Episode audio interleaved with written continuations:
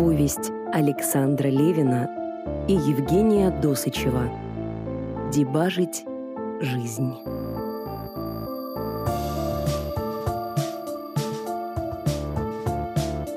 Глава 1. Маленькая Швейцария. Май 1992 года. Меня зовут Александр Левин. Я не писатель, не журналист. Никогда не записывал и не редактировал аудиокниги. Поэтому прошу не осуждать меня за стиль и качество этого произведения. Я сделал все, что смог. Я довольно долго сомневался перед тем, как начать записывать этот текст. Но в какой-то момент понял, что просто обязан рассказать эту мозг выносящую историю. Не проходит и дня без того, чтобы я не думал о ней, не пытался ее понять и как-то проанализировать. Начать, наверное, стоит с небольшого экскурса в историю. В конце 80-х стал рушиться железный занавес, и многие граждане СССР, имеющие какие-то зацепки за рубежом, хлынули из страны. Еврейские корни с папиной стороны дали мне возможность попытаться уехать в Израиль. И, наконец, в 91 году, преодолев многие трудности, мне с семьей удалось это сделать. Описывать переезд не буду, поскольку уверен, что другие уже рассказали о похожем опыте намного лучше. Месяц мы пробыли в городе Нетания, а потом переехали в Хайфу, где жил мой одноклассник Руслан Ривман. Я очень благодарен Руслану за то, что он здорово помог мне в первое время со всем необходимым и познакомил со своими друзьями. Именно на его дне рождения началась та история, которую я собираюсь вам рассказать.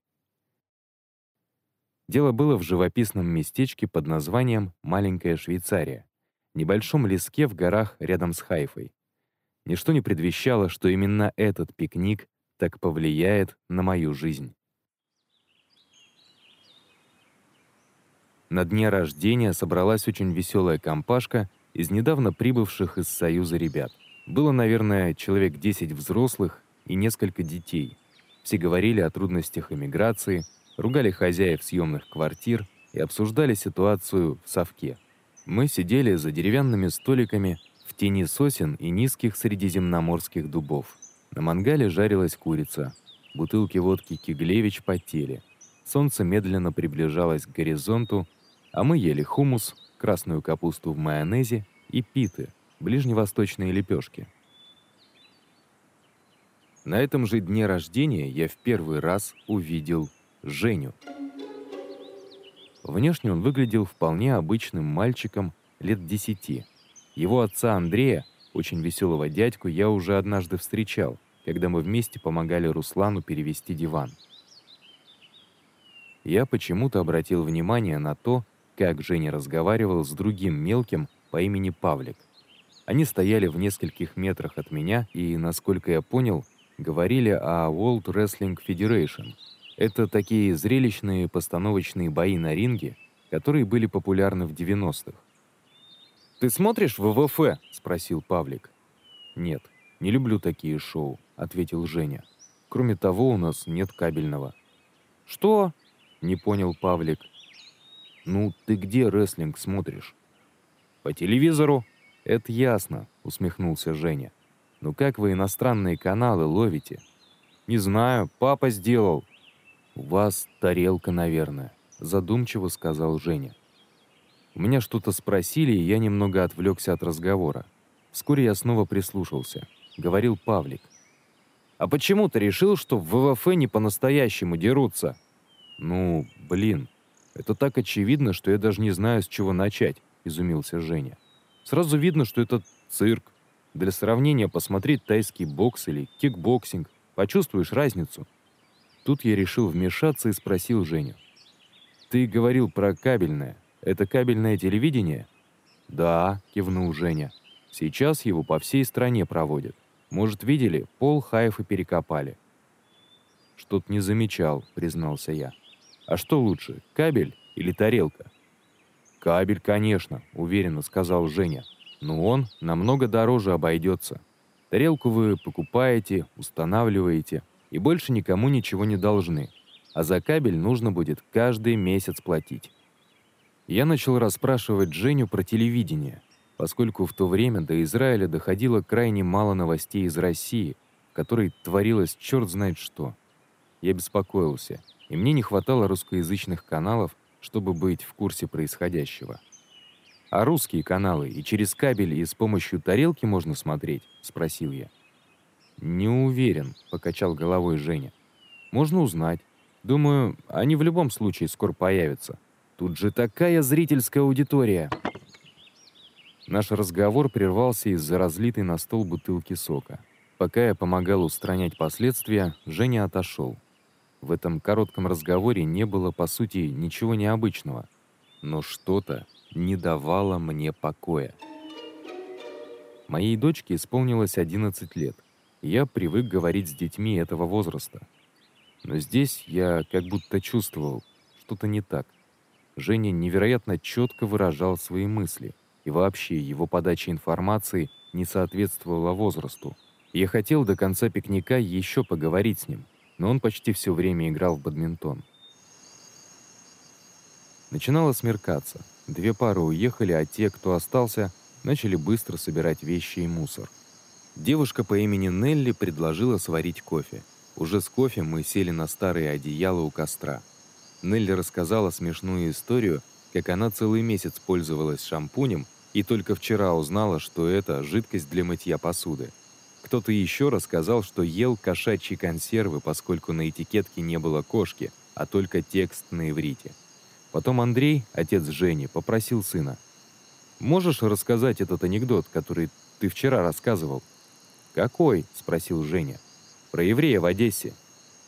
«А, значит, молодой еврей в Одессе идет к местному раввину и говорит ему, «Вы знаете, у вас тут в Одессе много красивых девушек. Мне можно на них смотреть?» Равин отвечает, «Да, можно». Тогда парень спрашивает, «А если они на пляже в одном купальнике, можно смотреть?» Равин говорит, «Можно». А парень, «А если они вообще без купальника?» Равин, «Тоже можно». Парень тогда удивился и спрашивает, «А есть вещи, на которые нельзя смотреть еврею?» Равин говорит, «Есть». Парень такой, «Какие, например?» Равин, «Например, электросварка». Остальные чуть похихикали, но меня анекдот не рассмешил, а скорее ввел в еще больший ступор. Я только лишний раз подметил ту несвойственную детям четкость, на которую обратил внимание пару часов назад. Этот мальчик не просто заучил текст, он именно рассказывал. Я и Нелли ехали домой с Русланом на его Фиате 127. Нелли была очень приятной и общительной девушкой. По дороге мы о многом говорили, и даже обменялись телефонами. Я решил расспросить ее о Жене. «Ты заметила, что сын Андрея очень необычный?» – спросил я. «Да, он смешной», – улыбнулась Нелли. «Он говорит так серьезно, как дети в Яралаше». Я усмехнулся, действительно. «Мы еще с Ленинграда знакомы», – добавила Нелли. «Очень приятная семья». Я не знал, что еще спросить. И некоторое время мы ехали молча, смотря на рестораны и кафешки улицы Мария. «Вот, кстати, про Гербалайф есть одна история», — вдруг сказал Руслан. «Слышал вообще про Гербалайф?» «Что-то слышал». У Наташи Бекер, которая была на пикнике, есть муж, Лёша. Он пригласил нас всех на какое-то мероприятие в зале Бейтейну. Пришли я, Вика и Андрей с сыном. Мы вообще не догадывались, о чем пойдет речь. Через минут 15 после начала презентации, когда наконец они сказали «Гербалайф», этот Женя встает и давай кричать что-то про пирамиду и лохотрон, представляешь? Там серьезный кипиш был, а потом они с отцом ушли. Это было, конечно, очень странно и неожиданно. Я думаю, Леша как раз поэтому сегодня не приехал на шашлыки. «Любопытный случай», — подумал я. Руслан меня высадил в моем районе Шаар-Алия. Уставший и пропахший костром, я поплелся в нашу съемную квартиру, где уже спала больная дочка, из-за которой, кстати, жена решила не ехать на день рождения. Через пару недель после этого мы с семьей, Русланом и Нелли, договаривались пойти на море. Я попросил Руслана позвать Андрея и Женю. Хотел с ними поближе познакомиться. Оказалось, что они полетели в Англию. Я очень удивился. Сейчас поездка в Англию не является чем-то из ряда вон выходящим. Но в то время среди иммигрантов это было редкостью. Экономили каждую копейку, а если уж летели за границу, то в СНГ, к родственникам, ну или максимум брали дешевый тур в Турцию. С Женей у меня все-таки получилось встретиться, но чуть позже, и об этом расскажу в следующей главе.